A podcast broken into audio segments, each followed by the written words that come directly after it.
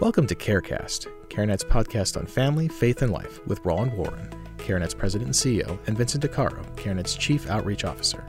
CareCast and more pro abundant life commentary from CareNet can be found at care-net.org, where you can watch videos, download ebooks, and subscribe to the Abundant Life blog. Today, you'll hear the first episode of a special three part series on the racial issues facing our nation today. Roland and Vince will have an important conversation about how we can take a biblical approach to racial reconciliation. In this first part, Roland will tell his own story of coming to terms with racism and how he began to think about how Christ would approach the racial tensions our nation faces today. As you know, there's been a lot of uh, there's a lot of racial uh, tension evident in our nation right now, and so Roland is you know uniquely positioned, um, and for a number of reasons to address uh, these issues we just sort of wanted to kind of get right into it here with, um, you know, I know that you, obviously you you you have a story yeah. as it relates to the issues that are happening right now in our right. country, and I think it's always you know important to kind of start there. So why don't you kind of yeah, start with yeah. your story? And, and, and, and, you're right, Vince. I mean, there's a lot that's going on right now, and you know the tension uh, between uh, the races and um, the conflict that's in the public squares is very troubling. Mm-hmm. And you know, it's interesting. I you know, I was thinking as I was thinking about you know what I was going to say here. You know, I was reminded of the first time that I was called that racial slur, mm-hmm. uh, that the, the, word that folk dare not say, mm-hmm. right? And mm-hmm. I was thinking back on that moment. I remember distinctly. I was 15 years old, and we had lived in the north all my uh, life before that time, and we moved to the south. And um, I was out one one night, and it was getting near dusk, and I um, heard a car coming towards me mm-hmm. and was kind of revving up, and I could sort of hear music from the car. And as the car approached, one of the guys in the car just rolled down the window and then threw something. Mm-hmm. And I didn't know what it was. I mean, I kind of just held my breath, and then it hit me. And um, as he was throwing it, he called me that word. Mm and it hit me and then they drove off and you know I, it's probably you know some mm-hmm. teenage boys uh, you know kind of doing some stuff there and hit me and they threw actually threw an egg at me mm-hmm. and uh, it splashed on the front of me and I just I remember that in that that moment because it's really the first time I'd ever been called that mm-hmm.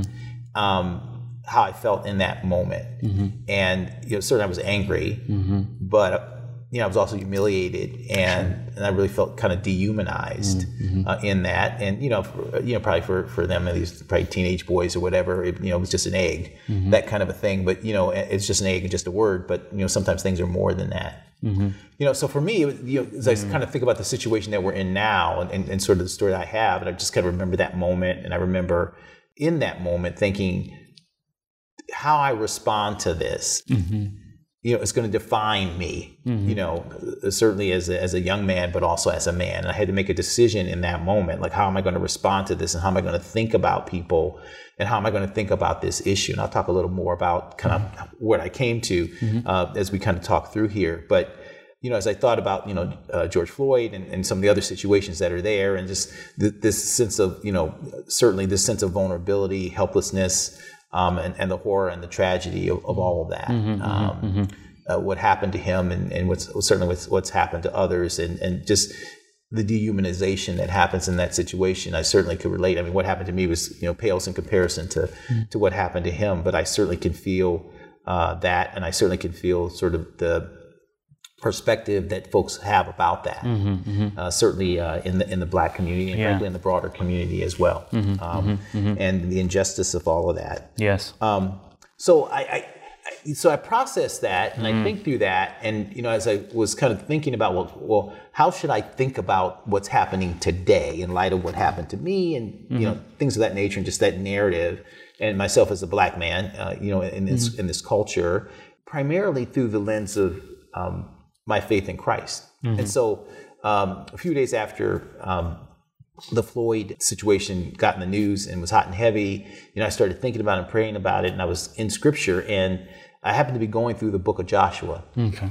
And it's a very interesting book, and you know, Joshua is uh, is is the leader that uh, took uh, the Israelites into the promised land. Mm-hmm. And, you know, as a, as a black person, you know, that notion about the promised land, 400 years of slavery, 400 years of slavery, the promised land, you know, Dr. King talked about, you know, I've been, to, you know, I've seen the promised land, that whole notion, mm-hmm. was Joshua ready to do that. And so it's right before he's ready to take the people into the promised land in chapter 5, verses 13 through 15. Mm-hmm. And, and, and the scripture says that Joshua looked up and he saw an image of a man. And um, it was a man that was holding a sword. Mm-hmm. And so Joshua says to this man, he says, Are you for me or are you for my adversary? Mm-hmm. Are you for me or are you for my adversary? Mm, yeah. And this man says no. Mm-hmm. Mm-hmm. Which is, wait, no? Mm-hmm. Right? He says, no. He says, I'm the commander of the army of the Lord, and now I've come. Mm. And, and, I really started to think about that because you know if you look at the Hebrew word that's used for man in that context, it's actually sort of also could be used for a man that's not of humankind. And, mm. and you do look at some commentaries on this, um, and and you see that this is actually the pre-incarnate Christ. Mm, mm-hmm. That's that's who the is. It's the commander of the army mm, of the Lord. Mm, mm-hmm. And so Joshua's question to him is, "Are you on my side, mm-hmm, mm-hmm. or are you on my adversary's side?" Mm-hmm. And he says, "No." Right. So whose side is he on then? Whose side is he on? And, and, and I really started to think about that and meditate that because really the question that Joshua was, was asking of this man, mm-hmm. of the pre-incarnate incarnate Christ, was actually the question that Christ was asking of him. Mm-hmm. Mm-hmm. Are you on my side or are you on the side of my adversary? Mm-hmm. Mm-hmm. Well, who is the adversary of Christ? It's the evil. Satan, yeah. It's Satan. He's the evil one. Mm-hmm. And so when I started to think about this, and you know, you get on Facebook, and you know, are, are, you, are you are you for Black Lives Matter, or is it All Lives Matter? Are you for Republicans? Or are you for Democrats? Are you for white people? Are you for black people? It's, the whole question is swirling around that I hear as I kind of look at this is mm-hmm. folks saying, "Are you on my side, mm-hmm. or are you on the side of my adversary?" Mm-hmm. Mm-hmm. And, and, I guess what part of what God led me to is, well, there's a third way, mm-hmm. and the third way is the right way. And the actual question that folks, particularly Christians, should be asking are not the questions that the culture is asking. Right, right, right, right. Right? Yeah. The question that Christians should be asking, mm-hmm. right, mm-hmm. is the question that came up in that conversation with Joshua and that man. Mm-hmm. Are you on God's side? Right. That that's the question. Yes. Are you on God's side in terms of how you're responding to this issue? Not the culture, mm-hmm. not the me. Are you on God's side as you uh, think about and respond uh, uh, to this issue? Yeah, Ron, that's a that's really that's really a great point. So I think it'll be really helpful for you to kind of talk about what that means. What does it mean to be on God's side? Yeah, and that's, that's a great question. That's really what I've been thinking about and praying about. It's like, what does it mean to be on God's side? Mm-hmm. Right. So if you look through Scripture, we, we know that our God is a God of justice. Mm-hmm. Mm-hmm. So if you're going to be on God's side, you have to be seeking justice. Mm-hmm. And, and what is justice? That's that's a desire to make things just, make things right. Mm-hmm. Okay. Um, that's a desire to make sure that you care for the vulnerable, mm-hmm. you protect the vulnerable, and you have a heart for mm-hmm. the vulnerable. Mm-hmm. But that also is about folk who have done wrong mm-hmm. or who are taking actions against the vulnerable. That you mm-hmm. make sure that mm-hmm. those folks, you know, um, have justice. And so we, we, really want to focus on that. Now, the thing for me though is that there's more than that. To yeah. being on God's side. And what I hear in the public square often is no justice, no peace. No justice, no peace. So this focus on justice, which is again important and appropriate. But if you're on God's side, it's more than that. Mm-hmm. Because we also know that our God is a God of mercy. Mm-hmm, mm-hmm. Right? He's a God of mercy. So you can't be on God's side not by just focusing and calling for justice mm-hmm. if you're not also calling for mercy. Mm-hmm. If you're on God's side. Right, right. And, and vice versa. And, and, vice versa. He's rec- those things are reconciled. And God's equal in all those things. So he calls us, if we're on, on God's side, to be equal in all those things. And a key aspect of mercy is forgiveness. Mm-hmm. Now, as I think about this and I think about my own situation, whatever, one of the things you don't hear a lot of conversation about is forgiveness mm-hmm, mm-hmm. and that whole perspective and, and this whole process. Mm-hmm. And I think that uh, that's really important. So, for me as a black man, if I want to be on God's side, I can't just be seeking justice. Mm-hmm. I also have to be a person who seeks forgiveness, mm-hmm, mm-hmm. right? And, and does, who doesn't carry unforgiveness in my heart. So my challenge uh, to folk who look like me is like, okay, we understand all that, but do you have unforgiveness in your heart? Mm-hmm. do, we have unforgiveness in our heart? There's been a conversation about we, there needs to be this time of repentance and, and reflection. And, and, and, and what, what's concerned me is that like the repentance and reflection seems to be like focused on just one side of the equation, just one, one race. But the reality is we've all sinned and fallen short of the glory of God. And what that means is since we've all sinned, that means we all have to have a time of repentance and reflection. When you talk about this, I hear people say, well, you know, we want to talk about the culpability of white people without talking about the responsibility of black people. Mm-hmm. Or there's some who say we want to talk about the culpability of black people without talking about the responsibility of white people. Right.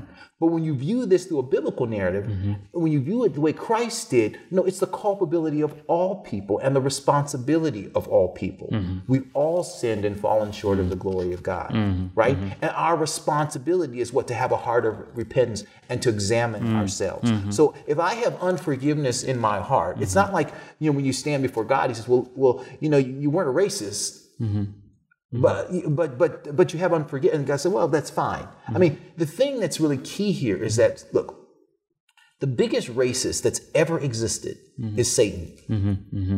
Because Satan hates the human race, and from the beginning of man's existence on this earth, he has sought to divide us, to separate us, to have us hating one another. Mm-hmm, mm-hmm. He hates the human race. Mm-hmm, mm-hmm. and so if you're on God's side, you mm-hmm. understand that. That's why I say when, when, when that when that, that man said, Are you for me or my adversary? And that's the question to all of us. Mm-hmm, the adversary is the evil one who has as a goal to divide us, to disconnect us, and to and to have us hate. So we, we want to be seeking justice, we want to be loving mercy, and we also want to be talking about forgiveness. Mm-hmm. Because ultimately, where we're trying to head to is to have righteousness in our heart. Because yeah. we also know God is a God of righteousness, right? Yeah, yeah, yeah, absolutely. That was the first of a special three episode Carecast series on racial reconciliation. In the next episode, Roland will discuss the importance of understanding other people's stories and pursuing righteousness when it comes to racial reconciliation. For more Pro Abundant Life commentary and practical resources, please visit care-net.org. There you can subscribe to the Abundant Life blog, giving you access to videos, ebooks, podcasts, and other resources to help turn your pro life passion into pro abundant life action. Until next time, we pray that God blesses you and yours daily.